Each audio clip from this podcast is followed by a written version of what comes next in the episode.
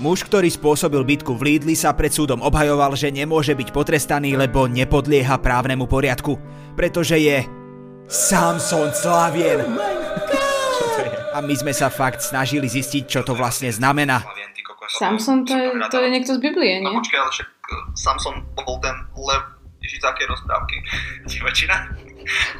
No žiaden Samsung Slavien sme nenašli. Počuj, neskúsime zavolať Davidovi Tvrdoňovi? Samsung Slavien, vieš čo, takmer z istotou ti môžem povedať, že nič také neexistuje.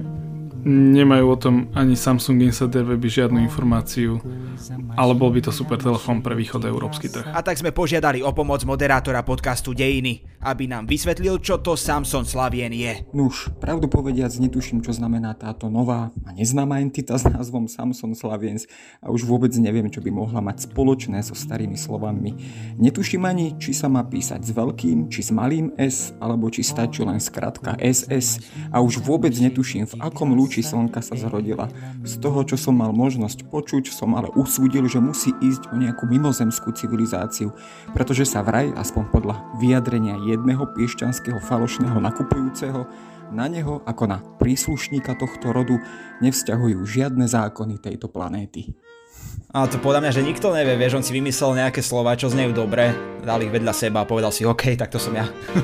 Moje meno je Adam Blaško a vy počúvate podcast Piatoček. No, pustím to, však pozri, akí sú už vystresovaní, že im to seklo. Je neskorý november, pretože nás november, hreje a hreje nás, olej! Je ďaleká prítomnosť. A svet je nesmierne polarizované miesto. A kríž bez meča tú silu dnes stráca, pretože vidíme, že tí všetci nepriatelia bojujú tým mečom. Kresťania hádžu kamene tam, kde mali podľa vlastných slov rozdávať chlieb. To je bez viny, nech hodí kameňom. Igor, prestaň. Kde mali nachádzať porozumenie so zraniteľnými. Už raz ste nás 200 rokov okupovali tureckou armádou, viac nebudete!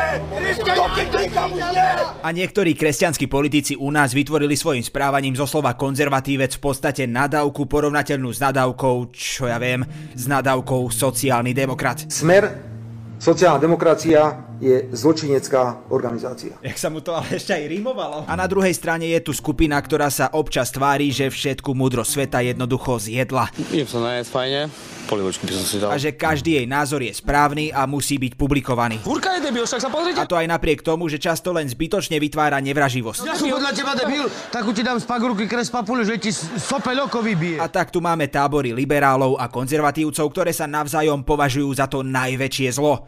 Máme škatulky, z ktorých takmer nejde vystúpiť. Či sa vám to nepáči alebo nie, toto je presne situácia dnes. A tak sa Boh rozhodol všetko to napraviť a poslal na zem hudbu Simi Magušinovej. Nenahraditeľná. To tam nemôžeme dať, to je strašná sračka. Autor touto poznámkou nechcel povedať, že hudba Simi Magušinovej je sračka, lenže jeho humor nestojí za veľa. Ale čo ja o tom viem, ja len čítam, čo mi tu napísal. Asi ste už zaregistrovali, že komentátor denníka SME Peter Tkačenko na Twitteri napísal recenziu na tvorbu speváčky Simi Magušinovej.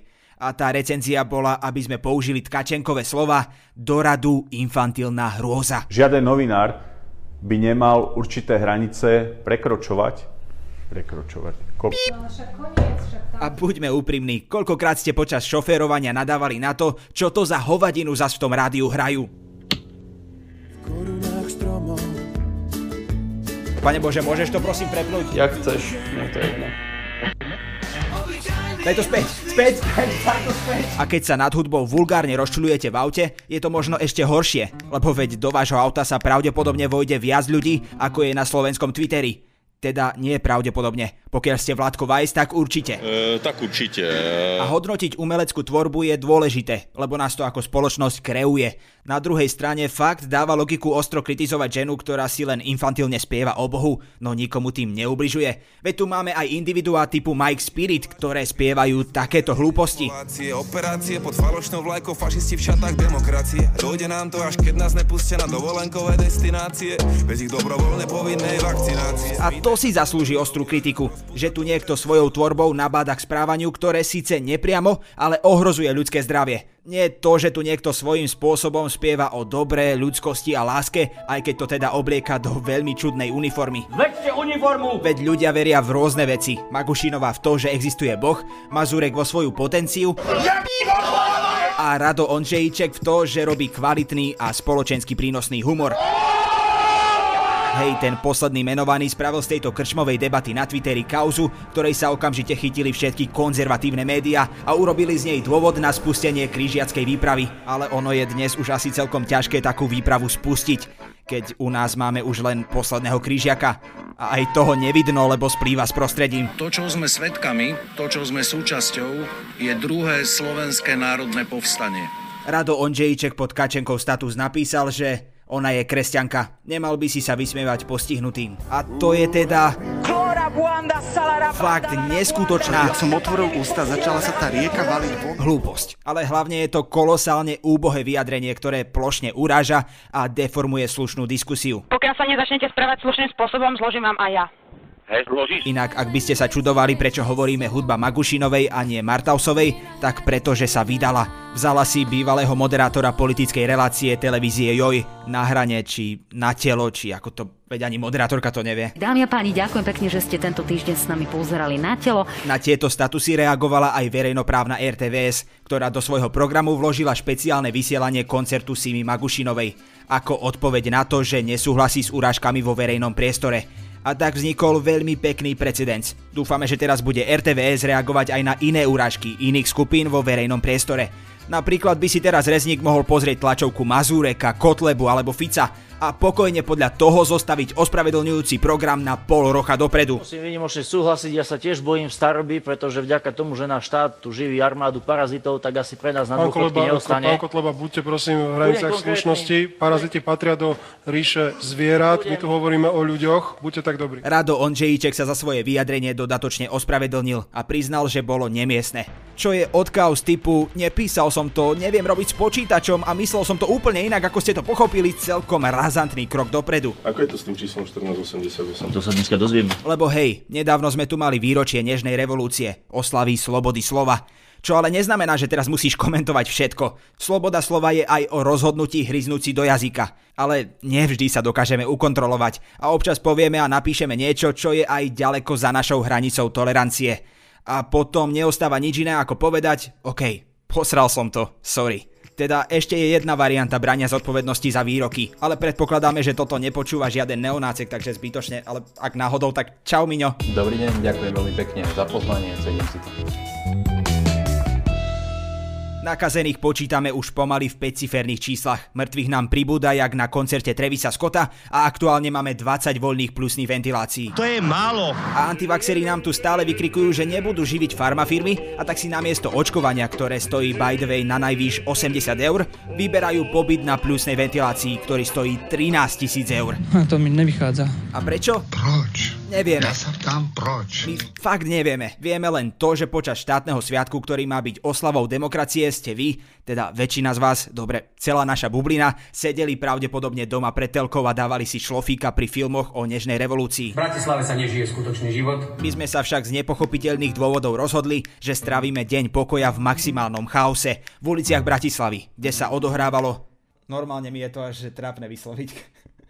Odohrávalo sa 11 protestov, demonštrácií a zhromaždení. A keďže asi patríme k tým, ktorých láka seba poškodzovanie, tak sme si vybrali 3 najhoršie.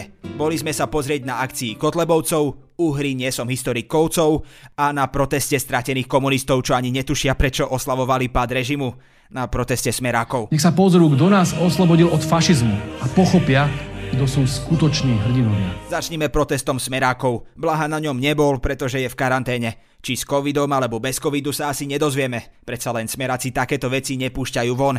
Teda pokiaľ vedia, že kamery bežia.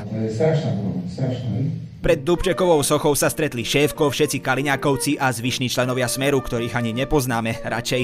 A typci dávali takéto fajnové prejavy. A prečo pri Dubčekovej soche? Tak presne toto sa už druhý rok pýta jeho syn, ktorý im už minulý rok odkázal, aby na 17. novembra nespájali jeho otca so stranou Smer. Im to však bolo rovnako ako aj náchylnosť na smrť na covid ich voličskej základne úplne jedno. Babky prišli, poplakali si nad svojím nezmyselným životom, v ktorom sa nikdy nedotknú bicepsu ich úžasného Robka, a to bolo asi všetko. Stačilo pouražať fyzický vzhľad zo pár ministrov. Odkazujeme pánovi ušatnému ministrovi Mikulcovi. Vynadať Zuzane Čaputovej. Pani prezidentka chce zmariť aj druhé referendum. Spomenúť Kisku, Lipšica, psychopata z Trnavy. A takto bude pokračovať, skončí ako Andrej Kiska. To potom absolútne prezidentom. A tlupa ich voličov, Gandalf Šedý a.k.a. Rudolf Vasky, občiansky tribunál a zabludení kotlebovci odvedľa boli viac než spokojní. Čo s tým? Tak poďme radšej o pár metrov ďalej. Už ste dokedy, ja nemám čas, to je za taškou. Aby sme vás ale priviedli do obrazu, Hradný kopec bol v stredu vyťaženejší jak vlaky zadarmo pred predĺženým víkendom a nebezpečnejší než horiace vlaky zadarmo pred predĺženým víkendom. Okrem smerákov mali totiž svoju poľnú kuchynku a detskú diskotéku rozloženú pred parlamentom aj kotlebovci. Poďte koštovať, lebo naša Dašková láme ľudské predsavzatia. Púšťali Joža Ráža, ktorý by najradšej vystrieľal všetkých novinárov, a túto hudobnú šmakocinu prekladali detskou pesničkou od Michaely Paštékovej. Čo si o tom asi tak myslí samotná Miška Paštéková? Ak si kotlebovci pustia na proteste vašu pesničku a vy tam práve nestojíte, neviete ju vypnúť. Ale slušne povedané, naštve to riadne. Tak len vedzte, milý národ, že som im nikdy nedala zvolenie, dištancujem sa od akýchkoľvek aktivít a názorov tejto strany a všetkých ich prívržencov. A vyjadrujem plnú podporu policajtom a ich nedávnemu zásahu v Piešťanoch proti antiluškarom a antivaxerom. Pesnička Sprayer Frajer naráža na niekedy nezmyselné policajné konanie, toto však takým určite nebolo. Medzi tým zopár z nich asi za trest varilo na prívese držkový guľaš. Niektorí rozdávali letáčiky, ktoré nie sú dobré ani do krbu, a zbierali podpisy na petíciu za vystúpenie z NATO. Ale my sme národ slobodný a my žiadne masky nosiť nebudeme! Ale fakt viac nevieme, išli sme totiž do mesta. Počas cesty sme prešli okolo ľudí v červených teplákoch. Neskôr sme zistili, že to bola Komunistická strana Slovenska, čo oslavovala počas sviatku pádu komunizmu, to ani srnka netuší. Ani nás to popravde nejak veľmi nezaujímalo, išli sme totiž na Šavko. Tam sa partia odidencov od Kotlebu hrala na umiernených konzervatívcov a smutné je, že veľa ľudí im túto pretvárku uverilo. Ako taký malý blbeček. Nemôžeme to nazvať síce plným štadiónom, ale viete ako. Keď chcete mať pocit, že máte veľa kamarátov, stačí urobiť party v garzonke.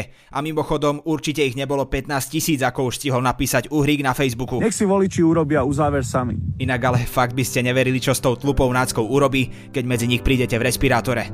Všetky oči na mne, súdia každý krok. Keďže nám už začalo byť z toľkej vône guľašu a pocitu, že polovica z týchto protestujúcich môže byť o týždeň kľudne mŕtva nevoľno, rozhodli sme sa s našim sondovaním naprieč mentalitou národa skončiť. No, lepšie by bolo, keby to skončilo, to pokračovanie boli oveľa viac. Keďže po zotmení náckovia robili bordel a hádzali pyrotechniku.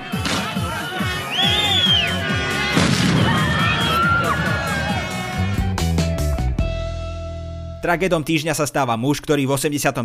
stal na tribúne na námestí SMP. Hovorili, že Rusko je agresívne a militaristické. Dnes však všetko vidí úplne inak. Rusko je krásne, Rusko je múdre, Rusko je vyspelé. A ktorý vie obracať kabaty tak, že mu môže zavidieť aj Fico. Pochádzam z rodiny, ktorá bola veľmi silne orientovaná katolícky. Tragédom je bývalý demokrat Ján Čarnogurský. Zápas komunistickou stranou pre mňa sa skončil v novembri 89. A skončil sa môjim víťazstvom, aby som to takto na dnesene povedal. Čarnogurský je jednou z tvári nežnej revolúcie. Preto nám nejde do hlavy, ako je možné, že už druhý rok po sebe na výročie revolúcie rečnil na zhromaždení, kde vystupovali aj náckovia. Už minulý rok sa Čarnogurský objavil na zhromaždení s Kotlebom, ktorý kritizoval predstaviteľov nežnej revolúcie, Kňažka a Budaja za to, že neprišli protestovať. Tento rok zase vystúpil na zhromaždení Uhríkovej republiky, kde po boku Milana Mazureka hovoril o tom, ako sa nezaobídeme bez Ruska, ktoré je schopné krajinám ako Slovensko poskytnúť pomoc. Help. Človek, ktorý v 89. bojoval proti režimu, dnes fandí Rusom. Asi by nás to ale ani nemalo prekvapovať, keďže Čarnogurský je už roky predsedom slovensko-ruskej spoločnosti. Ja to zdávam. Ja nemám čo k tomu povedať. To je proste tak strašne smutné. A na záver poďme na krátky prehľad správ. Známy lekár Michal Pijak, ktorý spochybňoval očkovanie, ochorel na covid a aktuálne leží v nemocnici. Nedávno ale na Facebook napísal, že si dal silnú kúru ivermektínom. A tak nejak nechápeme, že prečo skončil v nemocnici, keď má tak účinný liek. Asi má príliš husté perie na vtieranie, alebo len zabudol liek prekladať vodkou. Dávka. Na protestoch 17. novembra bol aj Jožko Klání z občianskeho tribunálu, ale iba chvíľu. Pred parlamentom sa totiž začal rozkrikovať, že doňho vnikne a ľudia si preberú vládu nad krajinou. Neprešlo ani pár minút a ťažkohodenci prebrali vládu nad ním. Zobrali mu aj megafón. Čo bolo asi najdramatickejšie odlúčenie zachytené kamerou všetkých čias. Tesne po odlúčení Hačíka a jeho pána. V Česku spustili kampaň na očkovanie, ktorá využíva telá mŕtvych ľudí v nemocniciach. S obrovskou radosťou vám môžeme oznámiť, že telo Miloša Zemana tam nie je. Ďalším dôkazom žitia bude aj to, že Zeman má čoskoro vymenovať Petra Fialu za premiéra. Tak my si teda počkáme, či... Sú tie chýry pravdivé? Na tomto podcaste spolupracujú Kristína Ďuriková, Kristína Janščová a Viktor Hlavatovič. Sledovať nás môžete na Instagrame, kde nájdete aj čo to z minulého protestu, podporiť nás môžete na Patreone a diskutovať s nami môžete na Discorde. Všetky odkazy sú v popise. Tam tu máte všetko biele na čele. Boskávame vás všade.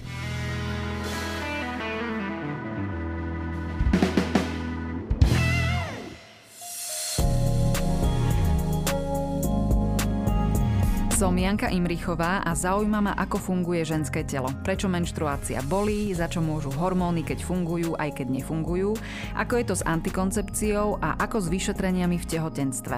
Každý útorok sa v Ginkaste, podcaste denníka SME, pýtam svojho stáleho hostia Petra Kaščáka, primára a prednostu gynekologicko-pôrodníckej kliniky v Trenčíne.